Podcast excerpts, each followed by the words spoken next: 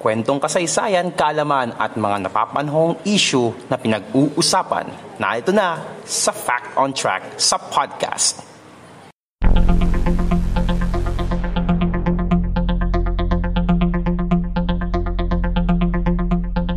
Fact on Track sa podcast.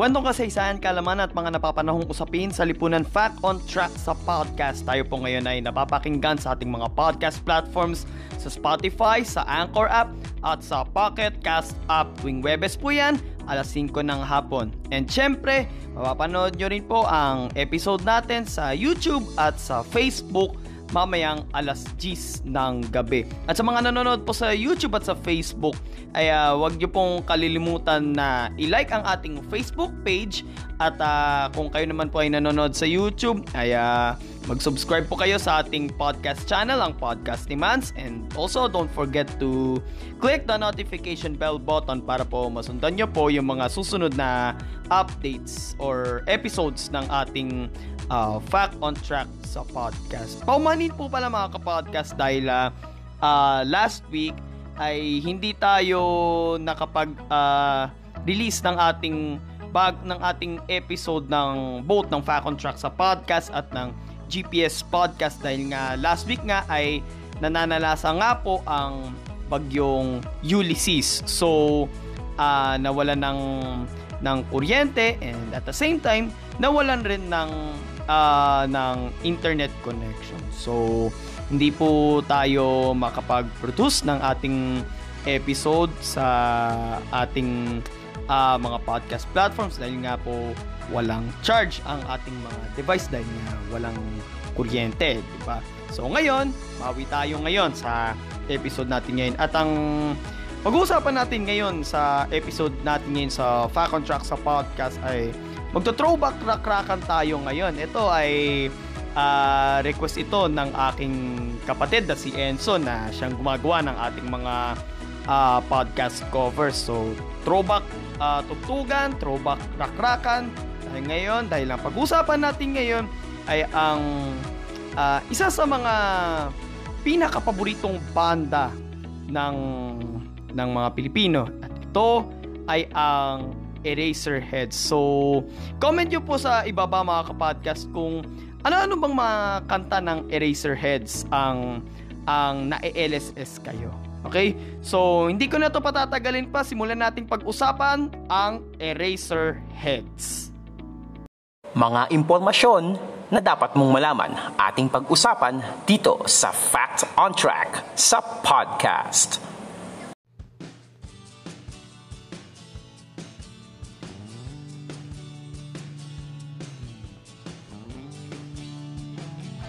May dalawang banda sa University of the Philippines noong 1989 ang parehong naghanap ng kanilang mga bagong miyembro. Nakipagkita ang curfew na kinabibilangan ni na Buddy Zabala ng bahista ng banda, ang drummer na si Raymond Marasigan at ang gitarista nilang si Marcos Adoro sa bandang Sunday School na pinamumunuan naman ng vokalista nito na si Eli Buendia at kasama niya rin si Marasigan bilang kanilang session drummer. Ang unang dalawang bandang binuo ni Buendia ang Sunday School at Blueweed Thrice, di ko alam paano basahin to, ay parehong hindi nagtagal. Kaya naman, nagpa-audition si Buendia para sa mga bagong miyembro ng bubuuin niyang banda. At sa audition, tanging sina Marasigan, Zabala at Adoro lang ang nagpunta. Ayon sa kanilang interview noon sa music channel na Mix, Nag-audition bilang bahista si Marasigan habang drums naman ang kay Zabala. Subalit, napansin nila na hindi yata maganda yung tinutugtog nila kaya nagpalit ang dalawa ng kanilang instruments. At dito na nila nabuo ang kanilang bandang papangalanan nilang Eraserheads. Hango sa pelikulang Eraserhead na dinirect ni David Lynch.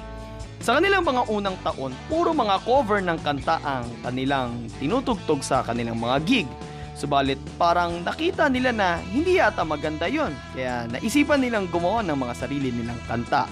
At ang isa sa mga pumatok na kantang ginawa nila ay ang Pare Ko na sumikat dahil sa ilang mga hindi magagandang salita. Taong 1992 nang pumirma ang ng tatlong deal or tatlong taong deal ang Eraserheads sa BMG Records Pilipinas Incorporated kung saan nagtatrabaho si Buendia bilang student copywriter. Taong 1993 nang i-release ng banda ang kanilang debut album na Ultra Electromagnetic Pop. Ilan sa mga kilalang kanta nila sa album na ito ay ang Pare Ko, Ligaya, Toyang at Tindahan ni Aling Nena. Ang album na ito ay nakapagbenta ng 300,000 na kopya at naging 6-time platinum. 1994 naman ng kanilang i-release ang ng kanilang i-release ang sumunod nilang album, ang Circus. Ilan sa mga kantang mapapakinggan sa album na ito ay ang Magazine, Alaba Up at With a Smile. Taong 1996 naman ng kanilang ilabas ang ikatlong album nila, ang Cutter Pillow. Cutter Pillow, uh, C-U uh, double T-E-R tapos pillow yung unan. Okay? Ang album na ito ay naging gold maski bago pa ito ilabas sa mga record stores. So sadya talagang patok itong uh, itong album na ito kaya siya naging mabenta. Ang pinakasikat na kanta na nandito sa album na ito ay ang Huling El Bimbo. Okay? Sa parehong taon rin, nirelease ng banda ang kanilang Christmas album na pinamagatang Fruitcake. Ito ang kanilang album na kung saan lahat ng mga kanta nila na nandito ay nasa wikang Ingles. Taong 1997 nang magtanghal sila sa Sentosa Pop Festival ng BMG Records sa Singapore. Ito ang kanilang kauna-unahang overseas gig. Sa pareho ring taon, nakapagtanghal naman sila sa The Palace sa Hollywood sa Amerika. Sa taon ring ito, kanilang nirelease ang album nilang Sticker Happy kung saan naman maririnig ang mga kanta nilang Milk and Honey, Hard to Believe, Andalusian Dog, Bogchi Hokbu at Spolarium. Mamaya may, mamaya may babanggitin ako tungkol sa Spolarium. I guess, alam niyo na kung ano yun. Ang unang tatlong kantang nabanggit ay inirecord dito sa Pilipinas at na-mix sa Electric Lady Studios sa New York sa Amerika. Ang Electric Lady Studios, mga kapag mga kapodcast ay itinatag ng rock legend na si Jimi Hendrix. Taong 1998 nang maging representante ng Pilipinas ang banda Eraserheads sa taunang Asia Live Dream 98 ng NHK Broadcasting sa Tokyo, Japan. Sa parehong taon rin nilabas sa iba't ibang bansa sa Asia ang kanilang album na Aloha Milky Way kung saan nandoon ang ilan sa mga chart-topping nilang mga kanta na na ni-remaster and din sa album na yon ay may mga uh, lima silang mga bagong kanta. Taong 1999 nang nirelease ng banda ang kanilang bagong album na Natin 99. So, 1999, ang album ay pinamagatang Natin 99. Ang ganda pakinggan eh, no? Kung saan mapapakinggan ang mga kanta nilang na Maselang Bahagahari at Huwag Kang Matakot. Taong 2001 nang kanila namang nirelease ang kanilang huling album na Carbon Stereoxide. Paliwanag nga dito ng utol ko si Enzo eh. Uh, kung meron daw carbon monoxide kasi syempre pagka ano daw pagka dalawa raw yung yung mono kasi carbon monoxide, 'di ba? Eh mono, 'di ba? So doblein mo yung mono, magiging stereo. So ginawa nilang carbon stereoxide. Tama ba Enzo? So, Carbon Stereoxide. Huling album nila taong 2001. Ilan sa kanilang mga kanta sa album na ito ay ang Maskara, Hula, Playground at Palamig. At bakit ko sinabi na ito na ang kanilang huling album? Kasi nung sumunod na taon, taong 2002, nang i-anunsyo ng bokalista nilang si Eli Buendia ang pag-alis niya sa banda sa hindi malamang dahilan. Ngunit sa ibang interview, sinabi ni Buendia na Business matters ang dahilan ng pagbuwag ng kanilang banda. Isa sa mga gantimpalang nakamit ng bandang Eraserheads ay ang Moonman Trophy matapos silang manalo sa 1997 MTV Asia Viewers Choice Award. Sila ang kauna-unahang Pilipino na nagkamit ng gantimpalang ito. Subalit, kung may mga tagumpay silang nakamit which is uh, bukod pa doon sa nabanggit, ay hindi pa rin sila nakaligtas sa mga kritisismo. Una ay ang tangkain ng Philippine Association of the Record Industry o PARE, hindi yung namumuno sa misa, na isensor ang kantang Pare Ko dahil sa mga hindi magagandang salita sa liriko nito. Subalit, hindi sila nagtagumpay. Pangalawa ay nang ipanawagan noon ni Senator Vicente Soto III noong 1995 ang pagbabawal sa kanta ng banda na Alapaap dahil sa pagpapahayag dito ng pagtangkilik di umano sa mga illegal na droga. Subalit ayon sa banda, ang kantang ang kantang 'yon ay misinterpreted lang dahil ang totoo ay naghahayag ang kantang ito ng kalayaan at hindi ng paggamit ng ipinagbabawal na gamot. Si Tito Sen, which is now our the Senate President, ay aktibo siya sa kampanya kontra droga. Pangatlo naman ay sa cover ng kanilang album na Sticker Happy kung saan sa mga nanonood sa YouTube at sa Facebook ay makikita nyo doon ang isang sa, na sa isang malawak na damuhan ay may isang babaeng tumutugtog ng piano na walang suot na damit. Napag-alaman na ang babaeng iyon ay ang dating VJ ng Channel V na si Joey Mead. At ito pa ang bonus. Ang kanta nila na Spolarium, yun yung nabanggit kong kanta kanina, ang kanta nila na Spolarium ay iniuugnay di umano sa nangyaring panggagahasa sa aktres noong dekada 80 na si Pepsi Paloma na nauwi rin sa pagkitil sa sarili niyang buhay noong 1955. August 30, 2008 nang idaos ng banda ang kanilang reunion concert sa The Fort Open Field sa lungsod ng Tagig. Subalit sa kalagitnaan ng konsyerto, nakaranas ng paninikip ng dibdib ang bokalistang si Eli Buendia at naisugod pa sa Makati Medical Center. Dahil dito ay hindi na tinapos ang kanilang reunion concert. Si Eli Buendia, uh, sumailalim siya sa tatlong heart surgery. And uh, habang nagpapagaling from Makati Med ay inilipat siya sa Philippine Heart Center. Actually, yung first reunion concert nila is uh, 30 kanta, uh, 30 songs yung naka-line up. Nasa pang 15th song pa lang nung nakakaranas na si Eli Buendia ng uh, ng chest pain.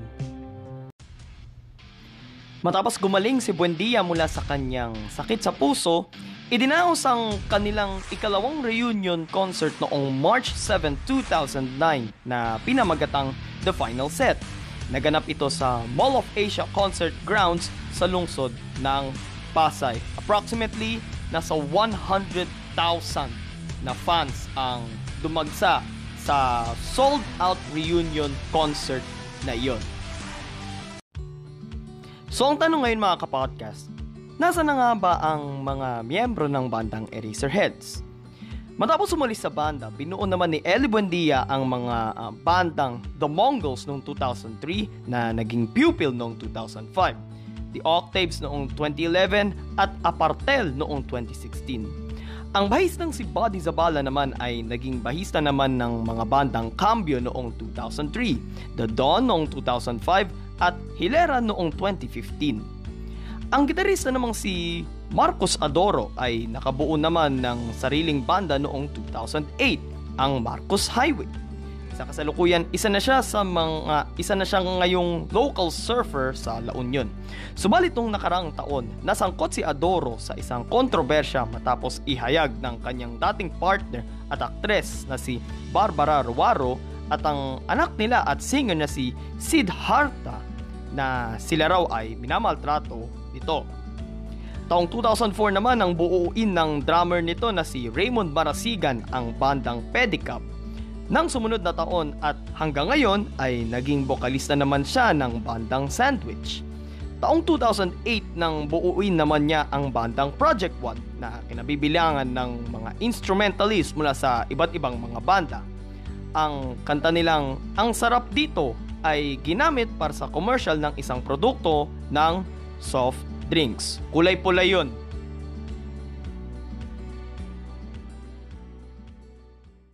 Fact on Track sa podcast. So, konting disclaimer lang ano mga kapodcast. Ah, marahil nagtataka kayo kung bakit ah, wala akong tinugtog ni isang kanta ng Eraserheads. Ah, sinadya ko po 'yun para kahit papano hindi tayo ah, ma-issue ng copyright. Okay? Hanggat maaari dito sa ating podcast, pagdating sa mga background music na ginagamit natin, ang permi natin kinukuha ay yung mga non-copyright na ah, na background music. Okay? So, mahaba-habang proseso kung gagamit tayo ng music pero and so ano nga ba yun anong policy nga ba kung gagamit ka ng kanta At most 10 seconds lang kasi, you know, may mga kumikita ka din. ah. Sa mga hindi po nakakaalam ha. ah teka lang teka lang ito sabihin niya ito to makinig kayo makinig kayo mga podcast Okay. In in content creation kasi sa YouTube, mga ka-podcast, there is, ano, may mga sinusunod, to, based on my observation sa mga, dahil ako isang bunch YouTube watcher, I spend like 3 hours a day watching YouTube, ito napapansin ko. They use music as, ano, as, at most 10 seconds lang kung may copyright, kasi may mga nambablock may mga kumikita sa pambablock na mga ano nagre-report sa mga original sa mga original ng mga kumanta na yun. So a banda let's say na oh ginamit yung music mo gagawin mo dito block mo demonetize ganon may mga kumikita doon at maraming naiinis doon So, salamat so sa ah, sa info na yun regarding about sa sa copyright. So, yun nga po mga kapodcast. Kaya, wala tayong tinugtog dito maski isang kanta ng Eraserheads kahit na sinabi niya na 10 seconds lang ano na 10 seconds na maglalagay ng isang piece ng kanta pero hanggat maaari uh, we're playing safe na lang okay?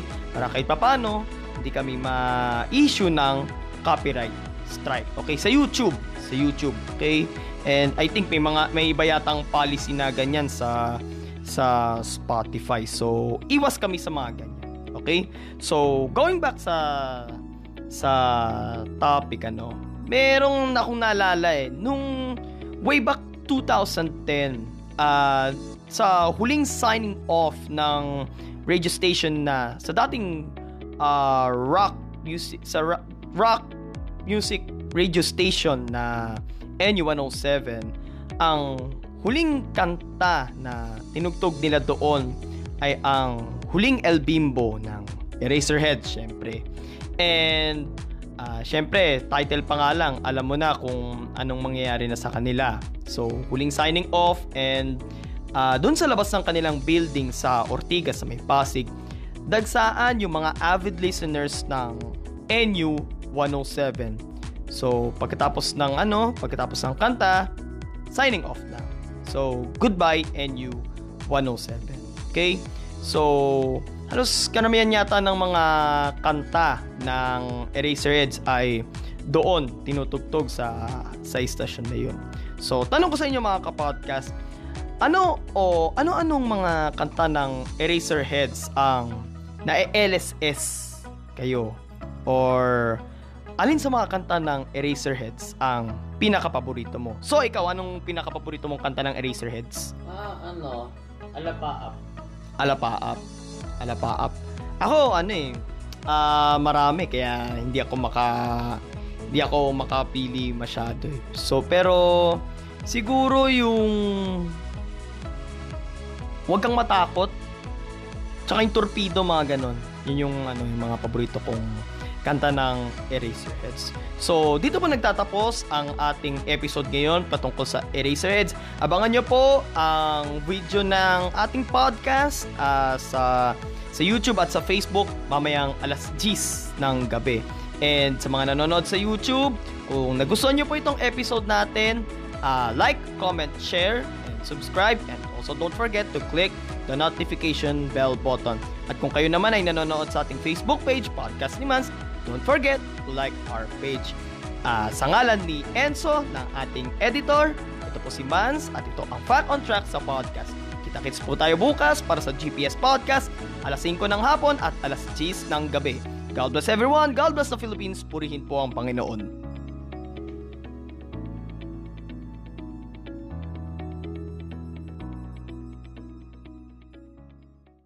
Fact on Track sa podcast.